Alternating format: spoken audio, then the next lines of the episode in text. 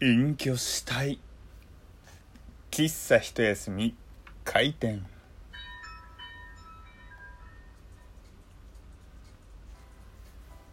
はい。皆様ごきげんよう。喫茶一休み。ゆうさとでございます。本日2回目の配信でございます。先ほどはね、えーオフィシャル番組の28歳 OL さんの駅徒歩20分ラジオ。のね、えーパロディをさせていただきまして「ジム徒歩45分ラジオ」っていうのをね配信させていただきました。で、えーその時に話したね、えー帰ってからいつも通りの配信多分しますよなんていう話をして、えー通常通りのね配信ということでカランコロンっていうジングルと BGM がねいつも通り、えーなっております。ジム徒歩っていうねラジオやった通りまあジム行ったんですけどまあねえジムでめちゃくちゃ体をねあのー疲れさせたというかまあ筋トレしてたわけですよ。今ねめちゃくちゃ眠いんですよ。だってね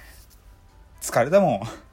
まあね早く寝ろよっていう感じですけれどもちょっとねやんなきゃいけないことがいろいろとあるんで。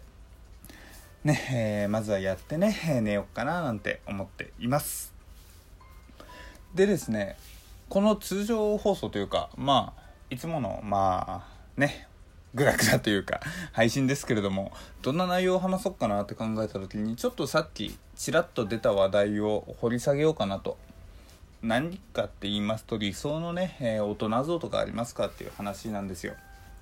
で僕はねこうもし会社員であり続けるのであればこう仕事はちゃんと結果を出してでね定時もパッて書いてでその後にね飲むなりジムに行くなりみたいなこうね優雅かつエレガントかつメリハリみたいなねそんな生活をしたいなと思ってるんですけれどもじゃあその会社員であるという前提を忘れるのであればどんなね配信を配信じゃないや。どんなね生活をしたいかなって。どんな生活が理想なのかなって考えたんですよ。どんな配信って完全に頭がね今ラジオトークの感じになってましたけれども、まあね、どんな配信あまた言っちゃった。どんなね生活をしたいのかなって考えたんですよ。隠居したいんですよ。隠居っていうとなんかねすごく変な言い方ですけれども。あのー正直今でも僕は地元というか北海道に帰りたいという思いがあるんですよ。まあ僕、えー生まれが北海道ふるさとが北海道なもので、まあ、十数年間ねいたわけですよ。でこうやっぱり北海道の自然あとね札幌まで行けば非常に、まあ、都会というかね揃わないものはないのでこう都会かつ、えー自然豊かな広々とした感じが非常に好きなんですよ。まあ、あと夏も暑くないしね。まあ、こっちに来たらね、あの気候とかがね、やっぱり恋しくなるなという感じなんですよ。じゃあそんな思いがあるのになんでお前は北海道に帰らんねん関東に居続けるねんっていう話なんですけど僕ね趣味がエンタメっていうかショービジネスなんですよ宝塚歌劇にしろプロレスにしろ、まあ、野球にしろ、まあ、あと、えーアーティストのライブとかなんですよ。で考えるとやっぱりね関東もしくは関西、まあ、大阪とかにいなきゃね、うん、そういうのは楽しめないわけですよ。なのですごくね僕の理想とすればこう自然とかね、えーまあその美味しいね料理というかこう地域のね食材とかが好きなのでそういった場所に拠点を構えつつ好きな時にねライブがある場所まあ東京ドームだったりまあ、宝塚劇場であったりプロレス会場であったりってねもうね自由に休めて自由にいつでも往復飛行機新幹線バンバン乗れるぜみたいな財力欲しいっていうのが一番なんですよ。でねこうそれ以外の日はねこう釣りをしていたりとかあとはねジムで筋トレしていたりとかあとはねこう星空を眺めつつワインを飲んだりとかあとはね昼から日本酒を飲んだりとかそういう生活をしたいんですよ。って考えるとねなんだろう隠居っていうのがね僕の中の一つのねテーマであるのはテーマというか理想であるのは間違いないんですよ。でこんなこと言うとなんだろう完全にもう仕事したくないモードかよって感じなんですけれども何て言うんでしょう僕仕事自体は嫌いじゃないんですよ。ねあの今ならで特に Web とか IT 業とかだったらリモートワークというかねまあパソコン1台あればあとネット環境あればね、えー、どこでも連絡は取れるし作業はできるしなんならテレビ通話まあビデオ通話みたいなこともできますしってこと考えると何て言うんでしょうね。こう自由気ままにこうカタカタとお仕事しつつみたいなのがねいいんですよね。ね。1回メールするごとに10万くらいくれないかななんていうね。もう淡いありえない期待をねいつも妄想しております。皆さんは理想な生活とかありますか？もしなんだろうね。こうよく言うのが10億あったとしたらまあ10億でも少ないっちゃ少ないのかなんだろう本当にもう無限にお金が使えるというこのえー、心理的障壁となるものがなくなった状態で何をしたいかをまず考えてみようなんていうことを言うわけじゃないですか。僕就活の時によくそれ言われた。何だったっけなこう志望動機動機というか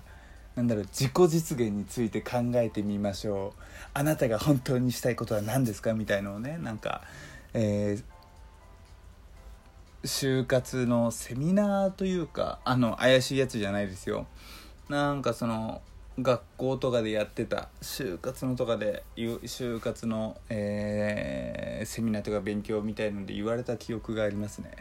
まあ、今となってはね自己実現ってなんだよって感じはしますけれども。というかね何だろう。あまりこういうなんか社会的運な話とかなんだ別にしてるあれじゃない番組じゃないですけど。まあね。どうなんですかね。日本のその高校大学のあれとか就活のね。あの一斉の流れとか。どうなんですかね。そんな。いきなり自己実現とか言われてもね。まあむしろねいろいろね生きていくことでねより自分がなりたい未来とか見つかるのかなと思ってるんですよ。まあねかという自分も今になってねやってみたいこととか達成したいことっていうのはもちろん日々アップデートされているのでなんだろうねこう毎日をね頑張って生きていけばいいのかなと思ってますけど なんかね、うん、あんまりこの番組で真面目な話するのは嫌ですね。なんでいや別に真面目な話が嫌いとかじゃないですけどなんだろう熱い話とかってやっぱ誰かとねこう誰かがいて一緒にしたいっていう思いがあるんででましてやこの喫茶一休みって一人で僕が基本的にわーって喋ってるあれじゃないですか。なんかねこっぱずかしくなっちゃいますね。ちょっとでも喋ろうとすると。だから基本的にあんまりはしたくないですけどもしね話してほしいテーマとかあればそれはそれで 話しますんでね。是非そこはお気軽にというところでございますね。まあというところでそのそう自己実現の話ですね。なんか本当に10億100億あればね何をしたいかなんて思いますよね。マンションオーナーとかってやっぱり人って一回考えますかね。なんか僕結構知り合いというか、まあ、知り合いというかなんかもう同じ会社の人とかもうすっごくごく身近な周りなんですけど結構マンションオーナーがいるんですよ。でやっぱりねこう正直その人たちまあ働かなくても、まあ、家賃収入で全然入ってくる人たちなんでまあ普通に仕事が好きでやってたりするのかなって思うのがあるんですけどけどそういう話を聞くとねやっぱり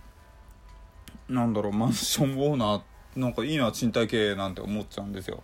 って考えるとなんだろうねこのもし10億あったらそのうち1億円分くらいはねあの物件とか買いたいななんていう妄想があるんですよね。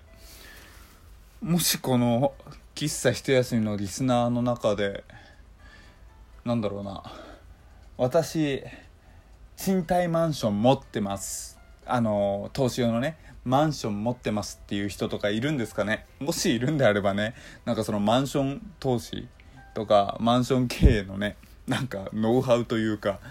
かんこの本とかおすすめですよとかこんなことやれば 買えますよなんていうようなねあのものがございましたら連絡いただけると前向きに検討させていただきたいとかぜひぜひねお話伺いたいなっていうね本音がねありますけれども。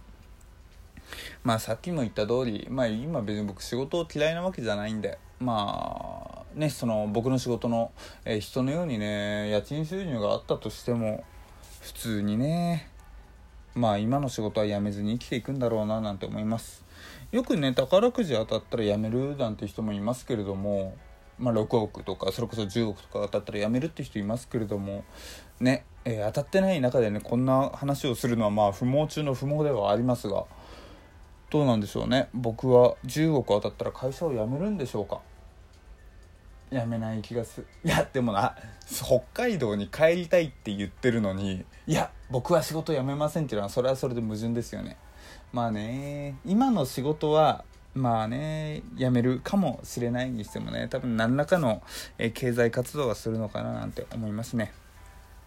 まあ今の会社にね北海道支部みたいのができてくれるのが一番いいんですけど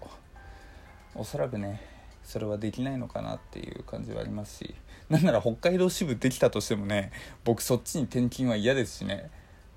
あくまでも10億とかすごく自由にお金を使えるんであればいつでもね関東関西に出られるようにしたいっていうのがあるんで普通に同じ給料のまんまで北海道にね支店行ったとしてもむしろねプロレスとか見に来る回数減っちゃうわっていうところでね転勤だけはがっちり断ろうと思いますけれどもまあねその北海道の転勤の話もね今そもそも死者自体ないからね、えー、ありえない話ではございますけれども皆さんのね、えー、将来の目標というか理想の生活像みたいのはありますか？一度、えー、考えてみたらなかなかね面白いかもしれません。というところでね、えー、今日の喫茶一休みはこれで閉店でございますけれども、えー、ゆうさとに話してほしいテーマ、えー、聞いてみたいこととありましたらね、えー、Twitter もしくはね、匿名質問箱にお気軽にご連絡いただけたら嬉しいです。それではゆうさとでした。またね、バイバイ。